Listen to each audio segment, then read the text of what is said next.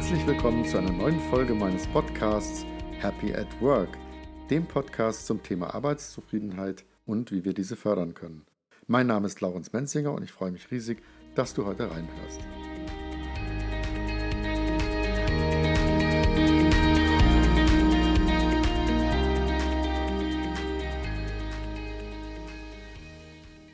Im Podcast begrüße ich heute Andreas Schubert. Er ist Mitbegründer und geschäftsführender Gesellschafter der Great Place to Work Institute Deutschland, Österreich und der Türkei. Great Place to Work ist laut eigener Darstellung der weltweit führende Experte für Arbeitsplatzkultur und Arbeitgeberattraktivität. Seit über 20 Jahren unterstützt das Institut Unternehmen weltweit dabei, ihre Qualität als Arbeitgeber zu verbessern und entsprechend auszuzeichnen. Herzlich willkommen, Herr Schubert. Danke für die Einladung. Ja, erste Frage. Können Sie unseren Zuhörern und mir etwas erzählen über die Grundidee von Great Place to Work und die Geschichte dazu? Ja, Great Place to Work, hier gegründet in Deutschland, hat gerade seine Pubertät hinter sich gebracht. 19 Jahre sind es und äh, die Gründung ist eine durch die Europäische Kommission im Rahmen der Lissabon-Agenda Dort hat man sich gefragt auf politischer Ebene, was können wir tun, um die Wettbewerbsfähigkeit Europas sicherzustellen. Und um ihre Wettbewerbsfähigkeit sicherzustellen, brauchen sie Kulturen, die Innovationen fördern, Kulturen, die Menschen motiviert, ähm, für das gemeinsame Unternehmerische tätig zu sein. Und ähm, in dieser Gründungsinitiative hat man gesagt, Wettbewerbsfähigkeit braucht einen Wettbewerb. Wie können wir den Unternehmen Unterstützung geben, ähm, ihre Wettbewerbsfähigkeit zu erhöhen? Dafür ist der Great Place to Work Wettbewerb nach Europa gebracht worden. Mhm. Das war auch mein Start in, in Great Place to Work und seitdem ist ähm, Great Place to Work nicht nur in den drei Ländern, die Sie beschrieben haben, sondern in 60 Ländern weltweit äh, mit eigenen Standorten tätig und begleitet viele Zehntausende Unternehmen an ihrer Entwicklung. Und mhm. der, der Nachhaltigkeitsgedanke, der damals äh, gesetzt worden ist, der beflügelt uns auch heute denn es gilt ein Prinzip, wahre Schönheit kommt von innen. Man kann insbesondere in den Zeiten der Transparenz, die wir heute haben, nicht mehr behaupten, ich bin ein toller Arbeitgeber, wenn ich das nach innen nicht lebe. Denn Menschen kommunizieren ist ja frei und in allen digitalen Medien ist das heute sichtbar. Deswegen heißt es nach innen wirken, um nach außen zu strahlen. Das ist unser Auftrag, dem eine Systematik zu geben und Unternehmen dabei zu unterstützen. Mhm. Bevor wir da tiefer mal einsteigen in die Inhalte, würde mich noch ähm, auch mich interessieren natürlich auch mal die Menschen hinter bestimmten Themen. Ähm, bevor wir da tiefer reingehen, würde mich mal kurz äh, noch zu Beginn interessieren. Was interessiert Sie persönlich als Mensch? Wie sind Sie zu dem ganzen Thema gekommen? Ich bin Psychologe von Haus aus, habe Wirtschaftspsychologie als einen Schwerpunkt auch gehabt und mich haben schon immer Organisationen interessiert, Menschen in Organisationen und dieser Kontext. Äh, deswegen habe ich zu, gleich zu Beginn meiner beruflichen Arbeit, die ist schon eine ganze Weile hier, ähm, erst im Bereich Personaldiagnostik gearbeitet, dann aber viel mit Mitarbeiterbefragungen und Unternehmensbefragungen gearbeitet und dann irgendwie ähm, im Jahr der Gründung Great Place to Work waren wir hier ein deutsches äh, Forschungsberatungshaus, das angefragt worden ist, das Institut für Deutschland zu gründen. Und da haben wir die Hand gestreckt und haben gesagt, das machen wir. Einen Schwank darf ich Ihnen vielleicht zur Gründung mhm. erzählen. Als wir das hier in Deutschland gründeten, mit den anderen europäischen Ländern, kam tatsächlich äh, jemand äh, mit dem Auftrag der Kommission auf uns zu und sagte, wir wollen hier Unternehmen in den Wettbewerb schicken, der daraus besteht, dass im Kern die Mitarbeitenden das im Rahmen einer anonymen repräsentativen Befragung ihre Stimme dazu geben, ob das Unternehmen attraktiv ist. Das war eben vor 19 Jahren. Da sagten wir, das ist eine skurrile Idee. Das wird in Deutschland nie fliegen. Mhm. Sie waren uns aber skurril genug, um es aufzunehmen. Und tatsächlich vor 19 Jahren war das noch keine Initiative, die in dieser Art gearbeitet hat. Und ähm, aber es hat sofort gegriffen. Die Unternehmen, schon im ersten Jahr hatten wir 100 teilnehmende Unternehmen, die sagen, ja, sie gehen ähm, in das Benchmark, sie wollen das belastbar wissen. Und das ist für ganz viele Organisationen auch heute noch eins der wichtigen ähm, Vorteile und Werte, dass sie eben über eine repräsentative Befragung, die in so vielen Unternehmen jährlich passiert, belastbare ähm, Referenzwerte auch bekommen, wo sie stehen, also den Füßstab in die Organisation geben und ähm, sehr gezielt fokussiert eben Organisationsentwicklung zu betreiben. Mhm. Vielen Dank. Ja, dann, dann lassen wir uns mal einsteigen zu dem, was Great Place to Work ausmacht. Was sind denn die vier Säulen? Ich habe da gelesen, Vertrauen, Innovation, Leistung, Gesundheit. Ist das richtig? Also die, diese vier Säulen lassen sich auf eine Grundfundament zurückführen. Das heißt, den Unterschied macht die Kultur. Mhm. Das ist das Wesentliche. Und ähm, auch die Forschung belegen es, die Kultur macht den wesentlichen Unterschied. Die Unternehmen, die wir auszeichnen, äh, erzeugen ein 75 74 Prozent geringeren Krankenstand. Sie ähm, halbieren die äh, Fluktuation der Menschen, kriegen sehr viel mehr Bewerbungen, sind sehr viel wachstumsstärker. Also die, die Kultur macht den Unterschied aus und die Great Place to Work äh, dort beforschten Kernkriterien, die ähm, kulturell den Unterschied ausmachen, das ist erstmal eine ganz wichtige Qualität, das ist die Qualität des Vertrauens. Mhm. Vertrauen zu stiften, Vertrauen zu generieren auf verschiedenen Ebenen, äh, der ist ganz wichtig und Vertrauen hat verschiedene Inkredenzien, Glaubwürdigkeit, Respekt, Fairness, das sind so die drei Kerndinge, die dort ähm, wichtig sind. Und da gibt es aber noch ähm, eine zweite wichtige Qualität, das ist äh, Stolz oder Identifikation oder Purposeness, wie es neudeutsch heißt, wie sich Menschen mit ihrer Arbeit, mit dem Unternehmen ähm, im Besonderen verbinden. Und die dritte ganz wichtige Qualität ist die Gemeinschaft. Ähm, erfolgreiche Leistungskulturen sind starke Teamkulturen, die sehr gut miteinander arbeiten. Und da spielen natürlich dann auch Dinge wie Gesundheit, äh, wie Entwicklung, alle die Themen, die Sie kennen, eine wesentliche Rolle, aber unter dem Gesamtkonstrukt von Kultur. Mhm. Also ich fasse da nochmal zusammen. Äh, auf der Seite benennen Sie auch vier Kernqualitäten, wie ich sie genannt habe. Vertrauen, Innovation, Leistung, Gesundheit. Jetzt haben Sie gerade gesagt, die Kultur ist das Entscheidende und darin wiederum eben auch äh, das Thema Vertrauen mit Glaubwürdigkeit, Fairness, Respekt, dann Gemeinschaft und Purposeness. Können Sie mal auf einige dieser Aspekte ein bisschen äh, näher eingehen, wie Glaubwürdigkeit? Äh, das ist jetzt mal genau, was Sie jetzt eingangs gesagt haben. Äh, wie leben wir etwas nach innen? Wie stellen wir uns nach außen äh, dar? Äh, was machen Sie für Untersuchungen ja. zu dem Thema, zum Beispiel Glaubwürdigkeit? Und wie können Sie dann im ja. Audit äh, Firmen helfen, dass dieser Wert nach oben geht? Ja, also in Glaubwürdigkeit fragen wir zum Beispiel die Kommunikation. Erleben die Menschen eine offene Kommunikation? Ähm, das, ja genau, das Erleben der Menschen ist dort im Vordergrund stehend. Es geht um, um Kompetenz natürlich. Kompetenz macht glaubwürdig, ist die, wird die Führung als kompetent wahrgenommen. Ähm, es geht um das Thema Integrität, Walk the Talk. Ähm, das sind solche Dinge, die wir dort befragen, ob sie als solches erlebt werden. Respekt, bei Respekt geht es um Förderung, geht um Zusammenarbeit, es geht auch um, um Fürsorge, es geht um, wie gehen wir mit Konflikten um. Das sind solche Fragen, die wir dort erheben. Also die Fragen beziehen sich auf, wie erlebe ich das? Ähm, Habe ich äh, Verhaltensweisen in meiner Umgebung, in meiner Unternehmen, die das stützen? Gibt es aber auch Systeme, die das, wie zum Beispiel Gesundheitsmanagement, die das mitfördern? Und äh, wie begleiten Sie jetzt Unternehmen, wenn Sie, das sind jetzt erstmal so Faktoren, äh, Sie sind ja einerseits auch Beratungsunternehmen, unterstützen Unternehmen, die, die, die sagen, wir wollen diesen Weg gehen, wir möchten auch an diesem Wettbewerb, dieser Auszeichnung teilnehmen. Können Sie darauf mal eingehen?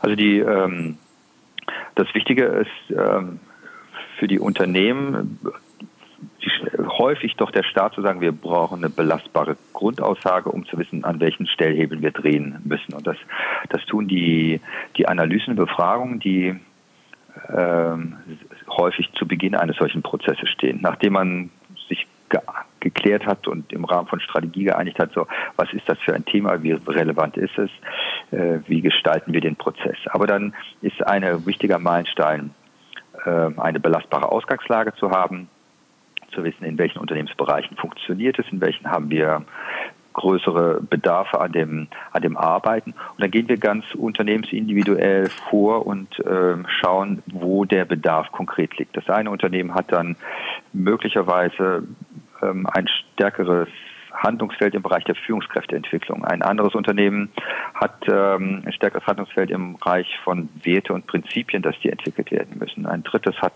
ähm, Bedarf im Bereich von Fairness, Vergütung, ein nächstes im Bereich Gesundheit. So zeichnen wir mit den Unternehmen die Prozesse, damit sie eben diese ähm, Themen entwickeln können.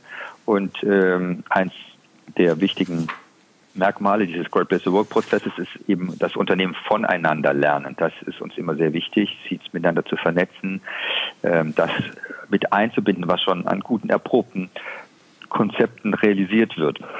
Und dafür ist eine zweite wichtige Säule im Rahmen dieses Prozesses gegeben, die Unternehmen fragen nicht nur ihre Menschen, wie sie es erleben, sondern wir befragen auch die Unternehmen, was tun die, um ein Erleben herzustellen? Mit welchen Personalinstrumenten arbeiten sie? Ähm, und äh, die Kombination von dem, was tun wir und wie erleben es die Menschen, das gibt eben ähm, eine besondere Wirkungskraft zu sagen, okay, mit den Prinzipien, mit den Practicen können Unternehmen offenbar viel bewegen ähm, und das spiegeln wir dann auch wieder. Was können wir voneinander lernen?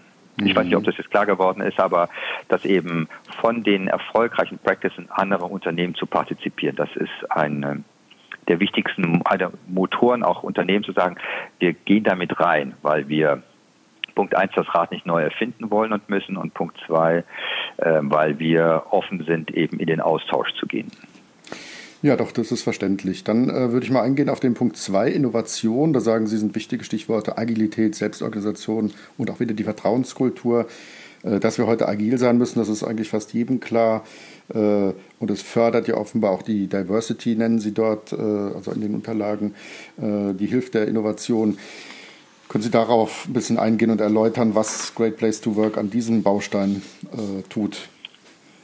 Ja, also wir ähm beforschen selber das Thema Agilität und ähm, entwickeln ähm, auch dort Messinstrumente und Möglichkeiten, dass Unternehmen sich verstehen, wo und wie agil sie sind, um das eben auch systematisch zu begleiten. Das ist eins der Themen. Und äh, wir gehen mit denen in Diskurs. Jetzt habe ich nächste Woche wieder eine Veranstaltung zum Beispiel, wo wir als Great Place to Work die Türen öffnen für andere Unternehmen zu verstehen, wie wird heute agil gelebt? Was gibt es für Hemmnisse, die Unternehmen haben? Was haben sie an äh, Entwicklungen vollzogen? Wie sind sie dorthin gekommen? Was sind Erfahrungswerte? Das, das ist eins unserer Arbeiten. Was wäre denn ein Killer für Innovation oder ganz schlecht ähm, und, und äh, nachteilig zu dem Thema Innovation? Also ein wesentlicher Killer, das äh, wissen wir. Das ist, ähm, wenn Menschen äh, Punkt eins nicht den Freiraum haben, um Innovation zu betreiben und Punkt zwei nicht ähm, die, die, ich sag mal, die, die explizite Anforderungen haben, Innovation zu haben, zu betreiben. Und das dritte ist, äh, wenn sie nicht das Vertrauen haben, Innovation zu betreiben. Und diese, diese Dinge äh, sind zu gestalten. Also ein konkretes Beispiel, zum Beispiel Unternehmen, ähm, die sehr innovativ sind, die ähm, generieren bewusst Innovationsfreiräume. Der Freitagnachmittag in vielen ähm, innovationsgetriebenen Unternehmen ist ein Innovationsfreiraum. Da wird die Arbeit niedergelegt und da werden in Open Spaces oder in Barcamps oder in welchen Formaten Mitarbeitenden eingefordert, ähm, bringt eure Themen nach vorne, die für Innovationen unterstützen. Man tauscht sich aus, man überlegt eben, an welchen Themen man weitere Produkte entwickeln kann und alles das. Und dann gibt es Innovationsbudgets, es gibt ähm, äh, Innovations ähm, Institutionen, äh, Innovationsscouts und was auch immer, eben um das ähm, zu betreiben um Ihnen da mhm. so ein paar praktische Beispiele auch zu zeigen, eben wie, was wir beobachten in Innovation. Adobe zum Beispiel äh, ist ein ganz tolles innovationstreibendes Unternehmen. Da gibt es einen Innovationskoffer. Die Mitarbeiter, die Innovation betreiben wollen, die kriegen einen Koffer. Da ist eine Kreditkarte drin, da sind 1000 Euro, Dollar drauf. Und die heißt es, nimm das Geld, wir vertrauen darauf, dass du das Richtige tust, legst richtig an und mach den ersten Schritt in deine Innovation. Und dann gibt es anschließend Innovationscoaches, die ähm, sicherstellen, dass die guten Ideen eben nicht stehen bleiben. Und diesen Koffer bekommt den dann jeder oder ähm, Teams? Wie ist das dort? Jeder, jeder, der sagt, ähm, ich möchte ein Thema nach vorne bringen, der kriegt diesen Koffer. Ja, das hört sich gut an. Genauso natürlich auch diese Innovationsfreiräume, wenn Sie sagen, so Freitagsmeetings, Open Spaces, äh, sowas braucht es ja wirklich. Die Herausforderungen nehmen ja permanent zu. Ähm, wenn man jetzt zum Beispiel E-Mobilität denkt, äh, Getriebehersteller, Auspuffhersteller, da wird einiges nicht mehr so stark gebraucht werden in der nächsten Zeit. Also äh, wären das genau die Themen, die man ja auch für Wettbewerbsfähigkeit, was wir eingangs sagten, äh, wirklich dringend bräuchte. Die dritte Kernqualität ist Leistung. Da habe ich einen Satz gelesen, es geht darum, humanistische Werte zu berücksichtigen und zu Leistung zu motivieren. Was bedeutet das auch? Was bedeuten humanistische Werte in dem Zusammenhang? Ähm, humanistisch meint menschenorientierte Werte. Ähm, das, die, die Herausforderung an Leistung ist ja wirklich, ähm, wir müssen sie ähm, messbar machen, wir müssen Zahlen nach vorne bringen, um Leistung ähm, zu erzeugen und ähm, sie zu systematisieren und gleichzeitig müssen wir eben Menschen motivieren, äh, auf sich zu Leistung zu zielen, zu committen und sie nach vorne zu bringen. Das ist die ähm, kulturelle Herausforderung. Also eine ganz wichtig, Great Place to Work Kulturen sind keine Kuschelkulturen, sondern das sind Kulturen, wo eben Menschen mit Erfolg verbunden werden. Und ähm, deswegen Ihre Frage, äh, was was, was äh, ist die Kernfrage eines Great Place to Work ist, was müssen wir als Organisation tun, um Menschen zu exzellenter Arbeit zu befähigen? Das ist die Frage. Ja, die ist spannend. das ist das die Frage. Es geht, äh, es geht nicht um, um Happiness seiner Selbstwillen, mhm. sondern es geht um die Frage, was müssen wir tun, um Menschen zu exzellenter Arbeit zu befähigen. Und dafür ist ähm, ein ganz wichtiges Erfolgskriterium, äh, die Menschen ernst zu nehmen und sie es wirklich zu fragen, was braucht es für dich für eine exzellente Arbeit und das eben in die Umsetzung zu bringen. Da sehe ich ähm, Sachen, die Sie machen, äh, wie Ambitious Circle, Ressourcenradar, Leistungspotenzialcheck, New Work-Formate, Empowerment mit Demokratisierung, Digitalisierung, Dezentralisierung, gerade diesen Punkt, den finde ich immer sehr spannend. Äh, können Sie dazu was sagen, inwieweit Sie begleiten, unterstützen zum Thema Empowerment? Das bedeutet ja auch, hat ja eine Überschneidung auch mit New Work, den Leuten mehr Verantwortung geben, kleinere verantwortungsvolle Inseln zu haben, die sich teils auch selbst organisieren. Was für Erfahrungen haben Sie da? Ja, also die, es ist eine echte Herausforderung für viele Organisationen, die eben aus den, aus den Silos kommen und den klassischen Hierarchien. Und ähm, das, was sich immer anbietet, ist, ähm, in Piloten zu arbeiten und ähm, es auszuprobieren und erlebbar zu machen und ähm, dann es in die Breite zu bringen. Gerade gestern hatte ich wieder ein Gespräch mit einer Organisation, die eben einzelne Teams agilisiert und sagt eben, so jetzt ähm, erweitern wir eure Entscheidungsbefugnisse. Ihr arbeitet nach ähm, speziellen Prinzipien der, der Scrum-Methodik, nehmt die heraus, die für euch ähm, wichtig sind. Und äh, von dort aus guckt man eben, ob das Team wirksamer und performanter ist. Und damit motiviert man andere Teams, das auf den Weg zu bringen. Eine Organisation fand ich ganz spannend. Äh, wir denken ja, Change Management heißt, wir denken ein neues Organisationsmodell an und dann muss die gesamte Organisation dem folgen. Zunehmend beobachte ich auch, dass ähm, Organisationen es den Teams selber überlassen. Ähm, ist ja auch eine Frage des Vertrauens. Selbst überlassen die Entscheidung, wollen wir uns agilisieren, wollen wir in selbstgesteuerten Teams arbeiten und wenn die Teams die Hand heben und sagen, ja, wir wollen das, dann begleiten sie die Teams in diese Entwicklung. Das ja. macht zum Beispiel ein Kölner Unternehmen. Ja.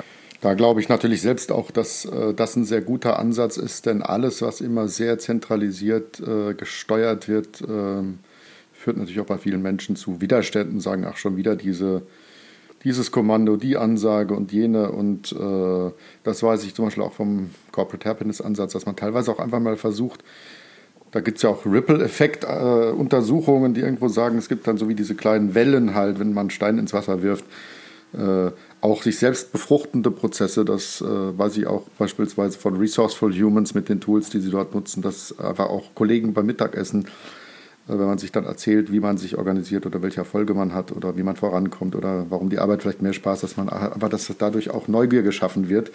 Äh, deswegen glaube ich tatsächlich an auch solche Prozesse, ähm, dass man ein Stück mehr Freiraum gibt und manches vorlebt und äh, manche Großkonzerne machen ja auch äh, experimentieren ja auch mit kleineren Startups, dass sie Abteilungen halt ähm, in Mini-Unternehmen auslagern und sagen, macht einfach mal und probiert einiges einfach selbst aus, ohne dass wir euch überall reinreden. Und das kann ja, ja wieder befruchtende Effekte haben auf die Gesamtorganisation. Ja. Also auch da noch eine äh, Beobachtung geteilt. Wir denken ja immer, Organisationen müssen ein Betriebssystem haben. Das mhm. ist so aus der Welt, wo wir kommen, zu sagen, wir sind entweder hierarchisch oder agil. Die ja, nicht nur, dass wir verschiedene Treibstoff- und äh, Mobilitätskonzepte in der Zukunft parallel haben werden und die Vielfalt erweitern, so ist das auch glaube ich, für Organisationen in der Zukunft. Wir haben äh, Automotive, wo wir ähm, Prozesse haben müssen, die hochstandardisiert, hochkontrolliert sind, um nicht ähm, Rückrufaktionen fälschlicherweise für Fahrzeuge zu generieren.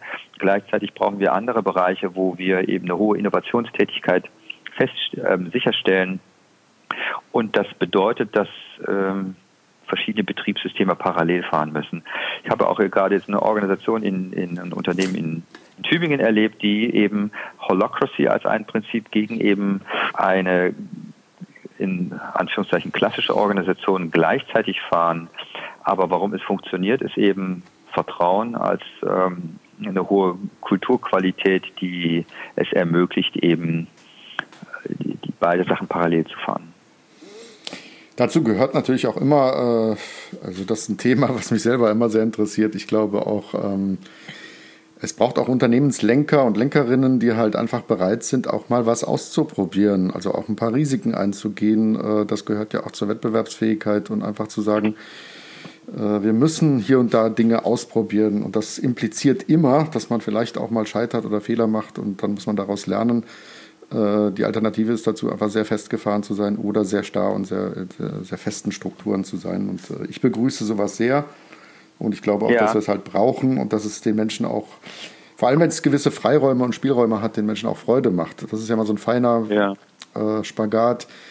Äh, wird man jetzt wieder verdonnert zu irgendwas, dann sagen halt viele, äh, oh Gott, schon wieder dies, dieses, ähm, diese Ansage als wenn man eben, das hatten wir eingangs, Freiraum ist ja wirklich wichtig und das Thema Selbstwirksamkeit, dass man Dinge mitgestalten, entscheiden kann, ähm, um voranzukommen. Und äh, da ja. bin ich ein ganz großer Fan. Sie ja, ich glaube was, auch, ja? dass, ja, Sie wollten aber noch was fragen. Nee, nee, ich hatte gerade Ihnen den Ball zuwerfen wollen. Sie haben gesagt, ich habe gemerkt, Sie wollten was sagen. Dann nehme ich ihn auf. Mhm. Dann nehme ich ihn auf. Dann tatsächlich, ähm, der, wenn wir Change in Agilität denken, dann denken wir, so Team jetzt äh, übernimmt agile Prinzipien und arbeitet anders. Äh, die Agilität äh, beginnt eben tatsächlich in der Unternehmenslenkung und da ist sie auch ähm, nicht selten ein Hemmschuh, äh, sich auf das Trial-and-Error-Prinzip als Organisationsprinzip auch einzulassen. Das heißt, ähm, wir probieren, welche agilen Prinzipien bei uns funktionieren und wenn sie nicht funktionieren, dann erlauben wir uns auch zurückzugehen. Mhm. Das, das fällt schwer, das fällt schwer und ähm, Personalmanagement ist ja auch häufig wirklich ein, äh, ein, ein altes Modell, wo die gesamte Architektur eben zentral festgelegt wird eines mhm. Organisation, einer Organisation, das Betriebssystem zentral gesteuert wird und die Personalinstrumentarien zentral gesteuert wird. Also die dezentrale Netzwerkorganisation gibt vieles von dem auf, auf Kosten von möglicher Effizienz an erster Stelle, weil äh, es eben Parallelentwicklung gibt oder weil die Durchsetzung von verschiedenen Dingen eben äh, langsamer geht, als sie gedacht ist, wenn sie eben in einem Release durch die gesamte Organisation geführt wird. So, da wird es Veränderungen geben. Ähm, HR wird viel loslassen müssen. Ähm, und äh, ja, viel Prinzipien werden aus den einzelnen Ästen der Organisation kommen, die man dann zum späteren Zeitpunkt wieder zusammenbindet, wenn man feststellt, ähm, jetzt brauchen wir doch mehr Synergien. Da bin ich ganz bei Ihnen. Ähm, manche machen ja solche Thesen wie Kill HR, also das wäre so der Extrem, äh, die Extremposition dazu, aber ähm, diese Entwicklung, äh, die zeichnet sich tatsächlich ab, dass man eben dezentraler werden muss und ähm, von so vielen großen hoheitlichen Aufgaben, die auch behäbig sind und dann auch die Strukturen, ähm, nicht, dass man nicht mehr agil und flexibel genug agieren kann, da wird sich noch vieles ändern. Kommen wir vielleicht noch äh, mal zum vierten äh, Element der Kernqualität, Gesundheit. Ähm, was machen Sie da? Da nehme ich mal ein Stichwort, vielleicht äh, Gefährdungsbeurteilung psychischer Belastung, äh, gesund führen. Was braucht es da? Richtig, also wir ähm, führen im Rahmen der Great Place to Work Unternehmensbefragungen die psychische Gefährdungsbeurteilung mit ein und ähm, viele Organisationen schätzen das, dass sie das in einem Zug machen können, dass sie da jetzt nicht parallele Prozesse realisieren können. Das ist eine sehr einfache Synergie, die dort stattfindet. Der, wir betrachten das eben aus der Gesamtkulturperspektive heraus. Also psychische Gefährdungsbeurteilung, wie spielt Führung, wie spielt eben das Miteinander, die Ressourcenfaktoren eben in die psychische Gesundheit mit ein. Das ähm, analysieren wir, das geben wir den Unternehmen zurück und begleiten sie eben dort ähm, äh, an, an, an, den individuellen Stellschrauben zu arbeiten, ob es ins äh, BGM geht oder ob es in die Führung geht, gesunde Führung, diese Fragestellungen dort. Jetzt mhm. äh, haben wir auch ein Projekt zum Beispiel, wo ähm, psychische Gefährdungsbeurteilung Folgeprozesse unter agilen Prinzipien realisiert werden müssen. Also das ist auch eine Herausforderung eben von Organisationen. Wie können Sie das dort mit gut verbinden? Meines Erachtens ist sowieso, glaube ich, äh, das ganze Thema Gesundheit äh, gewinnt an, äh, stark an Bedeutung in Unternehmen, weil eben immer mehr Menschen auch wirklich äh, sich ausgebrannt fühlen in dieser extrem schnelllebigen, digitalisierten Welt, plus äh, Ängste, die dadurch natürlich entstehen durch diese massiven Veränderungen und die hohe Geschwindigkeit, äh, halte ich persönlich für einen sehr, sehr wichtigen Pfeiler, den jedes Unternehmen angehen muss. Wenn wir mal kurz so auf Effekte noch gegen Ende mal auch eingehen. Ähm, jetzt haben wir mal diese vier Grundpfeiler oder Sie nennen das Kernqualitäten beleuchtet. Ähm, können Sie mal so ein paar Zahlen noch in den Raum geben? Ähm, wie sich Unternehmen, die eben dieses äh, Qualitätssiegel haben, Great Place to, to Work, äh, im Vergleich darstellen zu solchen ja. Unternehmen, die das nicht haben. Ähm, ob das jetzt eben Fluktuation ist, haben Sie vorhin was gesagt, äh, Wettbewerbsfähigkeit, Innovationsfähigkeit. Das wäre ja. natürlich auch mal spannend für die Zuhörer zu hören, was, ja, was für Effekte hat das jetzt mal letztlich dann auch kaufmännisch oder ökonomisch. Ja, also ähm, zwei Leistungen zu beachten. Great Place to Work, das Siegel dokumentiert ja, dass in Unternehmen eine besondere Kultur gelebt wird. Mhm. Sie wird besonders gelebt und erlebt. So, das ist vielleicht der Kern ähm, der Great Place to Work Auszeichnung. Und deswegen die Mechanismen, die wir beobachten, sind Mechanismen, die natürlich das Siegel erzeugt, aber Mechanismen, die vor allem natürlich die Nachhaltigkeit einer solchen Kultur belegt. Das ist vielleicht die, die erste offene und wichtige Antwort. Deswegen ähm, ein Siegel reduziert keinen Krankenstand, aber die Unternehmen, die diese Great Place to Work Prinzipien aufnehmen und sie entwickeln, die erzeugen einen Krankenstand, der ist 74 Prozent unter dem deutschen mhm. Durchschnitt. Ja. Unternehmen, die diese Prinzipien aufnehmen, ähm, erleben eine Eigenfluktuation, die ist 50 Prozent unter dem deutschen Durchschnitt. In IT oder in stark ähm, wissensbasierten Branchen ist sie noch höher. Da ist der, das, die, die, sinkt sie eben auch um 75 Prozent gegenüber der, der Branche zum Beispiel. Wir sehen, dass die Unternehmen deutlich wachstumsstärker sind. Ähm, und zum Schluss äh, zeigt sich eben die Tatsache, dass diese Organisationen besser funktionieren, dass ihre Börsenperformance auch signifikant über dem Durchschnitt ist. Die Unternehmen haben eine drei- bis fünffach höhere Börsenperformance gegenüber dem Standard Poor und anderen Benchmarks, was dazu geführt hat, dass jetzt auch ähm, ein Investmentfonds ganz speziell in diese Unternehmen investiert. Man kann also Great Place to Work Kultur in seine Altersvorsorge mit einbringen, wenn man möchte und in diese Unternehmen investieren. So gibt es ganz viel Forschung, die eben immer belegt, dass eine ähm, mitarbeiterorientierte, vertrauensorientierte Kultur eine sehr große Hebelwirkung hat. Mhm. Das hört sich erstmal vielversprechend an. Äh, wenn jetzt vielleicht der ein oder andere Geschäftsführer eines Mittelständlers vielleicht hier auch zuhört oder auch Konzernen, wie auch immer, ähm, was ist denn so, können Sie ganz kurz skizzieren, wie so ein Weg äh, gehen kann, wenn man eben heute noch nicht ein Great Place to Work ist und diese Prinzipien noch nicht oder nur in Anteilen eben lebt und jemand äh, interessiert sich dafür und möchte diesen Weg gehen, beschreiten. Was sind so wichtige Schritte dahin? Äh, das Wichtigste finde ich daran, es gibt nicht den Weg, sondern es gibt einen persönlichen Weg eines Unternehmens, den, den gestalten zu wollen Kultur ist eine Gestaltungsaufgabe. Ähm, das anzunehmen, zu sagen, wir gehen unseren Weg als Unternehmen. Das finde ich eine gute Grundhaltung in der Sache. Ähm, und die, das zweite wichtige Prinzip auf dem Weg ist, bedarfsorientiert zu handeln.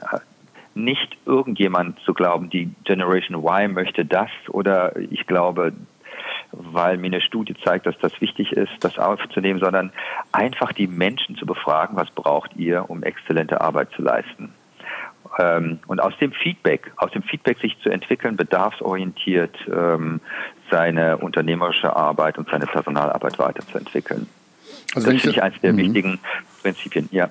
Wenn ich das richtig verstehe, sagen Sie, ähm, Befragungen der Mitarbeiter sind eine ganz essentielle Basis davon. Also wirklich zu schauen, das Assessment, wo sind wir? Also man muss nicht damit starten, aber ähm, irgendwann äh, zu sagen, wir, wir holen uns ein belastbares Ergebnis, um fokussiert an den Stellschrauben zu arbeiten, die eben die große Mehrheit unserer Mitarbeiter berühren, dann ist das ein sehr probates Mittel. Mhm. Ja, das würde ich ähm, und, und von dort aus eben iterativ und bedarfsorientiert ähm, sich kontinuierlich weiterzuentwickeln. Kein Greatest Work ist von Himmel gefallen, sondern ähm, dem eine, eine gute Struktur zu geben. Das ist die, die Aufgabe daraus. Mhm. Es, es kann mit der Befragung starten, es kann aber auch mit dem Strategieprozess vorne starten, es kann mit der Zukunftswerkstatt starten, es kann mit der Führungskräfteentwicklung starten. Das gibt verschiedene Startpunkte oder es gibt Unternehmen, die sagen, äh, wir wissen eigentlich, wo unsere Baustellen sind. Great Place to Work kommt doch mal mit einem Best Practice Workshop. Zeigt uns doch mal, was gibt es an Inspirationen, ähm, um das Problem zu lösen. Und dann gibt es helle Köpfe, die sagen, ach ja, aus dem nehme ich das, aus dem nehme ich das, da mache ich meine Rezeptur und starte einfach mit einer Veränderung eines Personalinstrumentes zum Beispiel. Mhm. Und dann, dann geht man ja, iterativ bedarfsorientiert Schritt für Schritt weiter. Dann noch eine Frage, welche Herausforderungen sehen Sie am Arbeitsmarkt für die nächsten fünf bis zehn Jahre? Ja, das, das sind die Herausforderungen, die Sie kennen, die möchte ich nicht langweilen. Es geht, die EY hat gerade wieder eine Studie rausgebracht. Ähm, die, der zentrale Engpass in Deutschland ist Fachkräftesicherung. Ähm, an Energien und Ideen, an Innovationen fehlt uns nicht. Ähm, nur wer bringt sie auf die Straße? Ich äh, gebe da nur eine Idee, eine Haltungsänderung. Wir sprechen immer von Fachkräftemangel, ähm, aber eigentlich ähm, sollten wir von einem Fachkräftewettbewerb sprechen. Wir sprechen auch von einem Wettbewerb um die besten Kunden, um die besten Produkte. Warum spreche ich einfach von einem Wettbewerb um die besten Fachkräfte? Das ähm, löst uns aus der Problemhaltung in eine Lösungshaltung. Und das ähm, ist einfach die zentrale Zukunftsaufgabe, die richtigen Menschen ähm, zu finden und zu binden und zu motivieren und damit ähm, Wachstum in der Organisation sicherzustellen. Mhm, vielen Dank. Dann hätte ich noch eine Schlussfrage. Äh, haben, können Sie etwas empfehlen an Führungskräfte oder auch an Einzelne, also die Mitarbeitenden, was man tun kann, um ja, die eigene Zufriedenheit in der täglichen Arbeit äh, nach vorne zu bringen? Das ist so eine sehr, sehr basale Frage. Ja. Ich, ähm, ich, Sie haben vorhin das, das, die Begrifflichkeit der Selbstwirksamkeit ähm, mhm. eingebracht, vielleicht das nochmal aufgegriffen. Ähm, sich als Führungskraft erstmal selber zu fragen, wo ist mein Hotspot, wo ist, ähm, wo erlebe ich Flow, ähm, was motiviert mich persönlich ähm, bei meiner Arbeit und das zu verstehen, äh, ist die erste wichtige Aufgabe, das zu reflektieren, finde ich. Und von dort aus, äh, wenn ich das weiß, wo ich stehe, was mich persönlich antreibt, dann ähm, kann ich auch andere Menschen dazu befähigen, das zu tun. Das, die, die, das Anstrengendste ist immer die Selbstreflexion. Gut, dann sage ich vielen Dank, Herr Schubert, für dieses Gespräch. Gerne.